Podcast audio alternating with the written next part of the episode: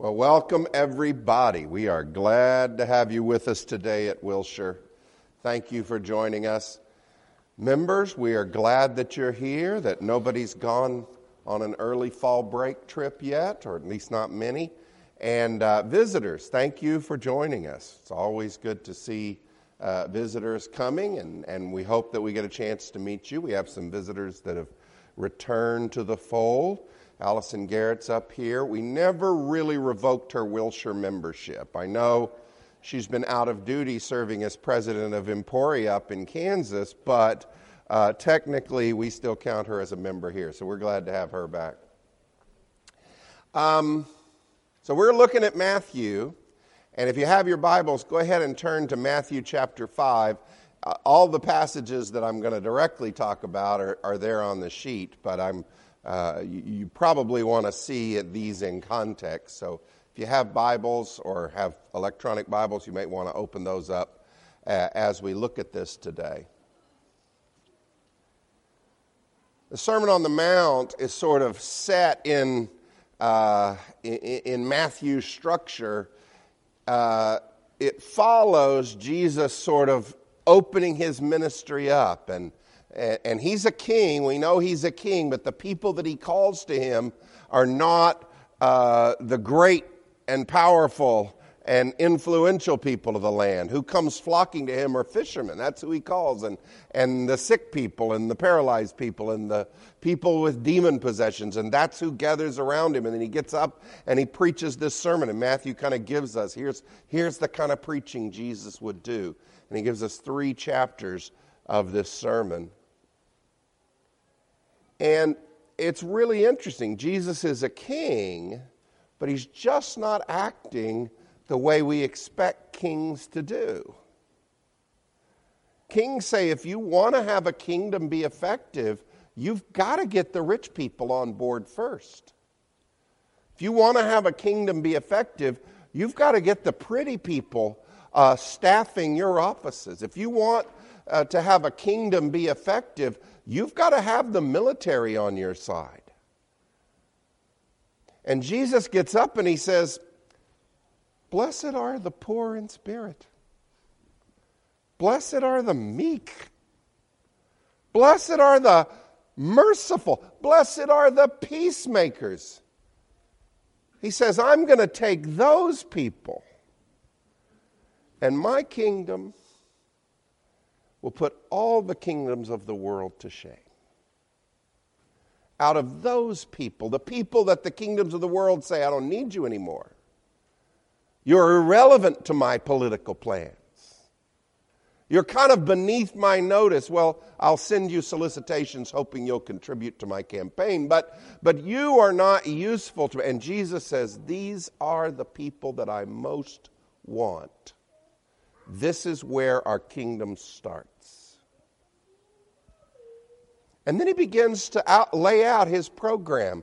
And his program is to take these people who have been trapped under evil systems and also trapped by evil within their own heart and to help them grow, to help them get bigger, to become God's people walking around on earth. That's the project of the kingdom of Jesus Christ.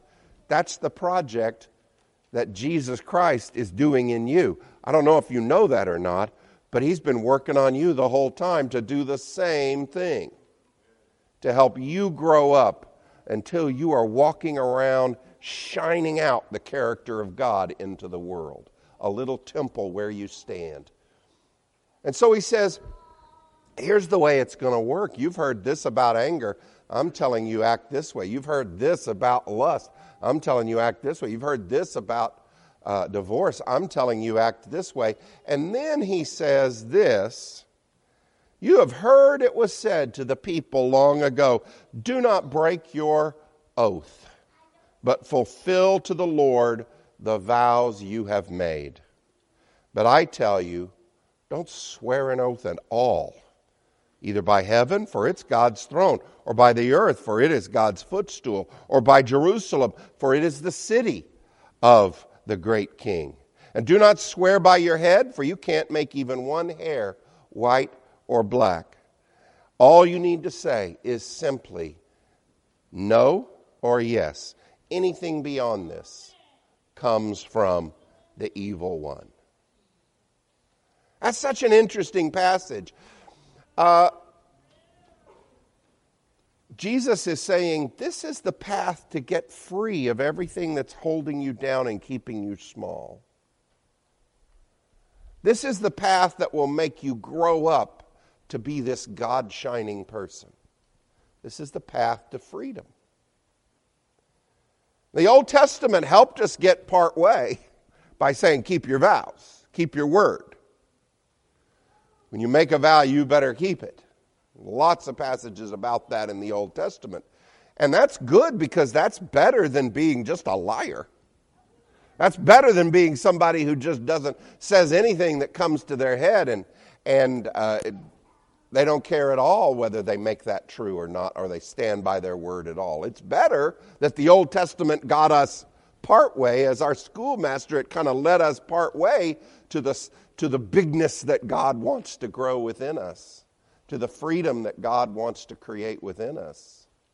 Keep your vows. And Jesus says, the time's here. The kingdom's at hand. It's time to fulfill what the law was pointing towards. Let me tell you what that looks like in the area of honesty. When you say yes to something, then for you, it stays yes. When you say no to something, then for you, your word is stronger than any human oath you could make. It is no. Everything besides that is a trap to pull you down, to wrap you in chains again, to make you a slave. Just be a person that when you say something, it is binding on you. Jesus, our King, leads us out of the trap of half honesty. Oh, I said I was going to go, but you know, I, I didn't realize at the time that I was going to have a headache. And I, I, you know, when God says something, He keeps His word. And I understand that we live in this fallen world and we don't always live up to the ideals that Jesus is setting out for us in this sermon. I know that better than all of you know it. I know what my life is like, but I'm just telling you what Jesus has told us. He said, The Old Testament took us here. It is time to grow up all the way into the kingdom. I am bringing the kingdom into the world, and I want you each of you, my followers. I want you to be bigger and more free in that kingdom. Set yourself free from the trap of half honesty. And he goes further. He says, You've heard it said, eye for an eye, tooth for tooth. But I tell you, do not resist an evil person. If someone slaps you on the right cheek, turn to them the other cheek also. If anyone wants to sue you and take your shirt, hand over your coat as well. If anyone forces you to go one mile, go with them two miles. Give to the one who asks you. Do not turn away from the one who wants to borrow from you. Our King Jesus leads us out of the trap of resentment and revenge. Jesus, our King, leads us out of the trap of resentment and revenge. If you thought the earlier few things Jesus talked about, lust and anger, were hard, we are getting into the thin air here. We are getting towards the top of the mountain here. It's one of the things that's deeply programmed into our flesh, that's deeply programmed into our social flesh, is revenge, and resentment. This is one of the key engines, sadly, that runs human beings and human psychology. And Jesus says, I want you to be set all the way free. The Old Testament helped us get a little bit free. An eye for an eye and a tooth for a tooth is better than our natural inclination for revenge, which is if you knock out my tooth, I'm taking your head off. At least the Old Testament said, well, look, look, look, look, look. Let it be proportional, tit for tat. If, if they do this, then you can only do this back. We find that hard enough. As individuals and as nations, we find that hard to do. America, sadly, often is in the, the position of overreacting when we are attacked out of a sense of revenge and resentment. Jesus says, it is time for you to understand the way God operates and for you to begin to let God shine out of you. You've got to get yourself all the way out of this trap. I remember seeing a movie long time ago. I actually saw it on a it was either a transatlantic flight or a trans-Pacific flight. I can't even remember now. It was just a long flight and I was willing to watch anything. And so I watched a show called The the War of the Roses. Anybody old enough to have seen The War of the Roses? Okay, yeah. The old people just outed themselves. That's fine.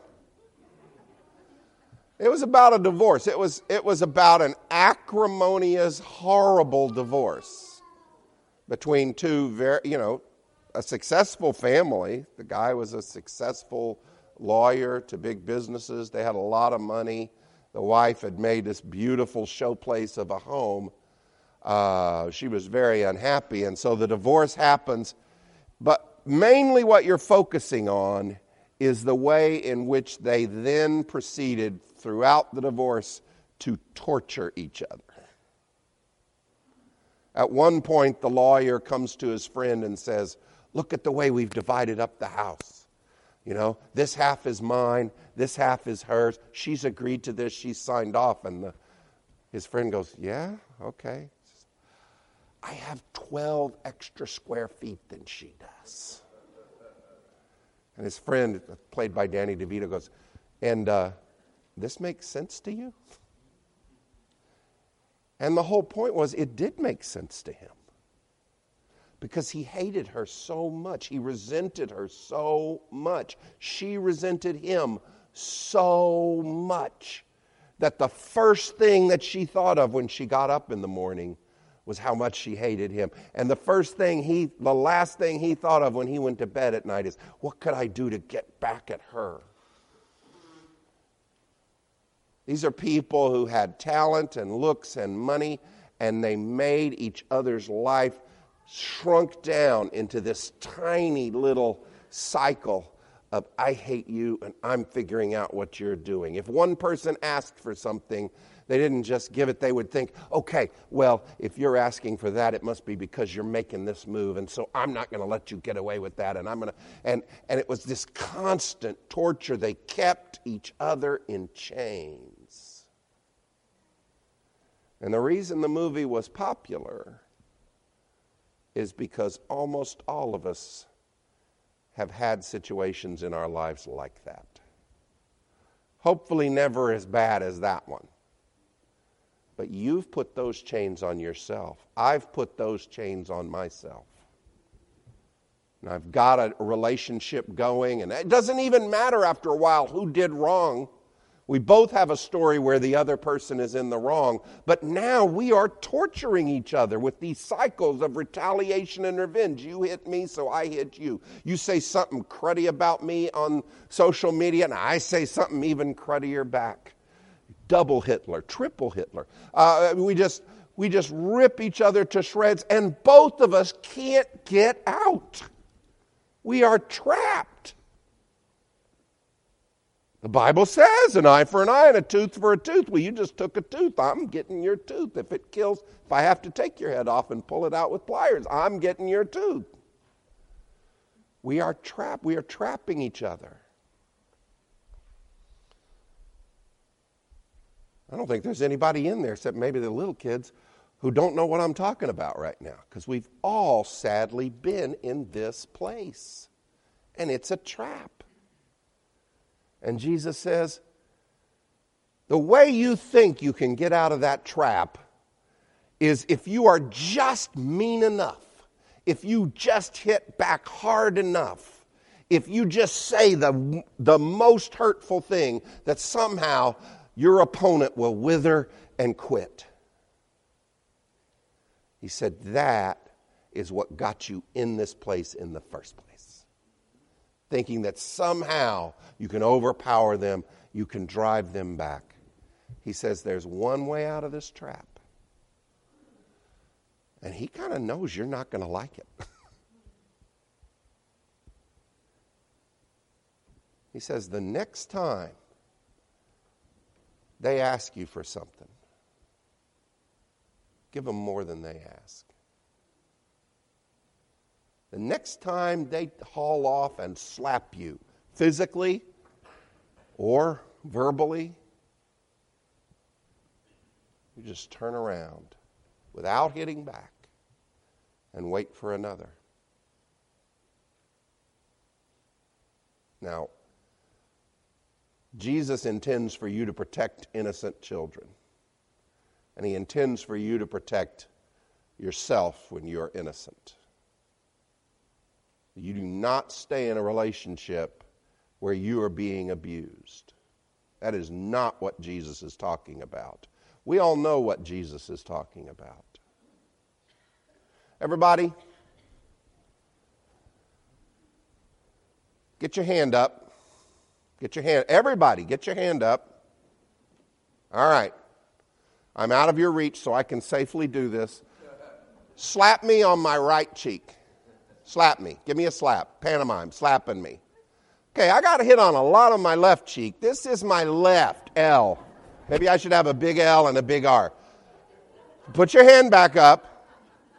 Hand back up. Cha- some of you changed hands. Slap me on my right cheek. Yeah, that's how slaps go, just like that. That's right. What does it mean when you're slapped on your right cheek? A lot of people have gone all over this one, and there are a variety of theories. But what do you think that? How do you slap somebody if you're right-handed? How do you slap them on their right cheek? That's right. What kind of a fight are you in when somebody backhands you? You are not in a fight where someone thinks you're an equal. You are in a fight where someone is thinks you're not even worth the trouble. They are what's being attacked more than your body is your pride. And the things that trap us over and over and over again have nothing to do with our physical safety. I think you've got to take care of physical safety. There's nothing in the Bible that says don't take care of physical safety get out of that situation. But the things that trap us is not that, it's our pride. Oh, you hit me. I am coming for you. You may be asleep and you will find me on top of you. You're going to get it. It may take me five years, but it's coming. And we just, we fantasize and live. And you realize that every minute I spend resenting you is a minute in which I am trapped by you. And Jesus says, Here it is. Somebody strikes you on the right cheek, turn the other. If they try to take away, you know, ask you for something, give them more than they ask. If they say, you know, help me with this chore, do two times the chore. That's the way out of this trap. It's what your father's been doing to you your whole life. How many times have you slapped God in the face? How many times? I've slapped him way more times than I can count, and I'm ashamed of all of them. And over and over again. I mean, he doesn't, he tells me what I'm doing wrong, but he comes back to love me. and to try and get me to be better and bigger. That's my God. That's how he treats me. And here, his son, his king, Jesus Christ, is saying, God has done that for you. You do that for the people around you. Get out of the trap of resentment and revenge. That's how you're going to get bigger. That's how you're going to shine God out into the world. You can be that image of God that you were created to be. You can be that temple of God that you are now about to be empowered to be in the kingdom of God. So, if the rest of the Sermon on the Mount has been sort of getting our yellow belts, our red belts, this about turning the other cheek is probably your brown belt. Get ready. We're about to qualify, hopefully, for our black belt. You have heard that it was said, Love your neighbor and hate your enemy. But I tell you, love your enemies and pray for those who persecute you, that you may be children of your Father in heaven. He causes his sun to rise on the evil and the good. He sends rain on the righteous and the unrighteous. If you love those who love you, what reward will you get? Are not even the tax collectors doing that? And if you greet only your own people, what are you doing more than others? Do not even the pagans do that much. Be perfect, therefore, as your heavenly Father is perfect. Could translate that. Be complete, therefore, as your heavenly Father is complete. This is the PhD of discipleship. This is the black belt level. Love your enemies.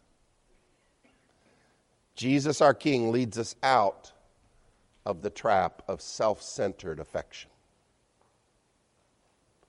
I love the people who can help me out.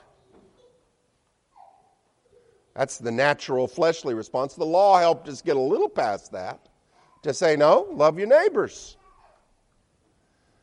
If we'd paid attention, the law also says, love the strangers just like you love yourself.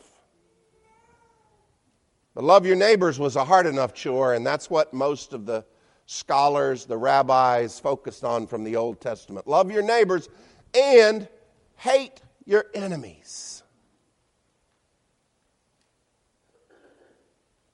We, your leaders, will tell you who your enemies are.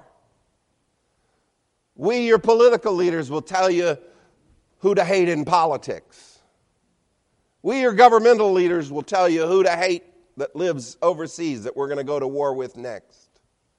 We, your church leaders, may tell you who we want you to hate. We don't like that group over there or that group over there. We need you to hate them with us. It's part one of the ways that leaders get power is by keying into your hate. Love us and hate them. It's one of the longest lasting traps that we fall into. I get you to love me more, I feel like. I get you to be more loyal to my organization, I feel like. If I can paint an enemy for you to pour all your hatred onto.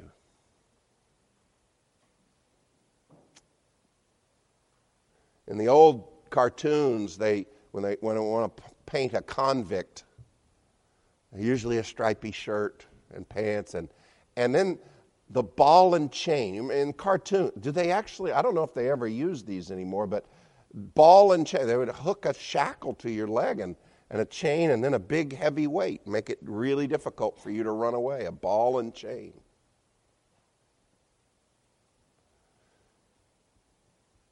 every person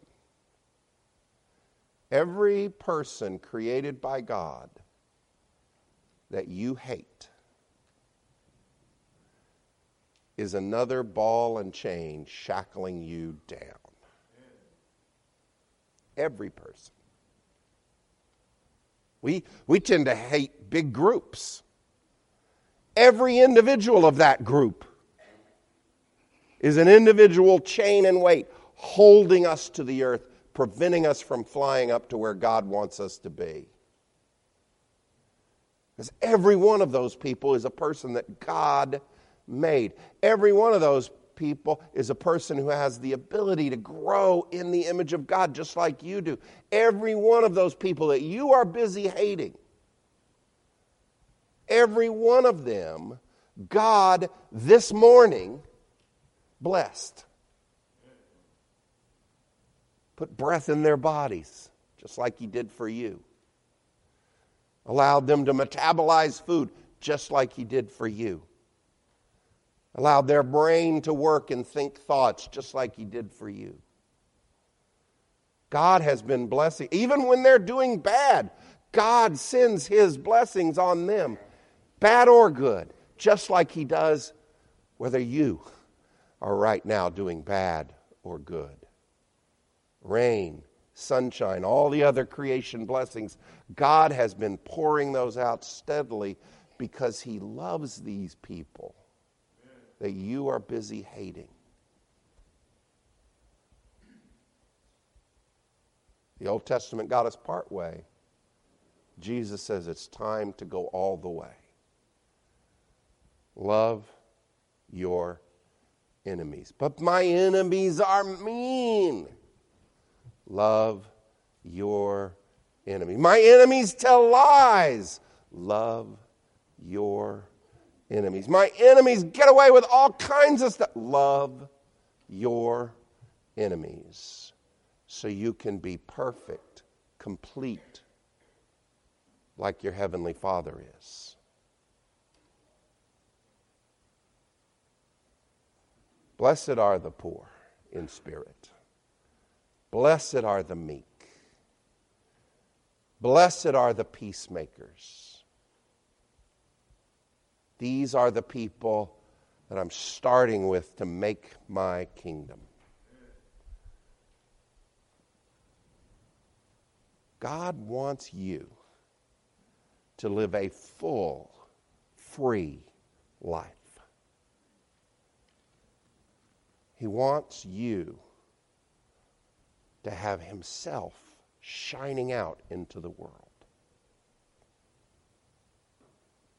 He wants you to be salt in a tasteless world, to be light in a dark world.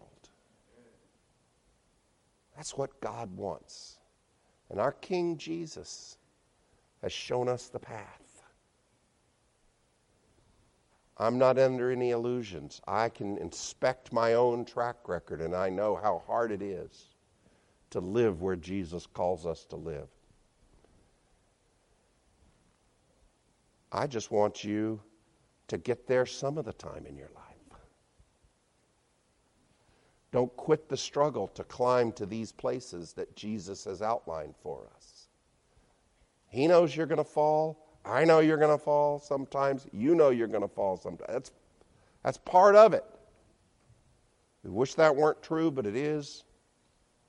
The point is, our King Jesus says, I want you living full, free lives, shining God out into the world. Never quit growing, never climbing to that higher ground.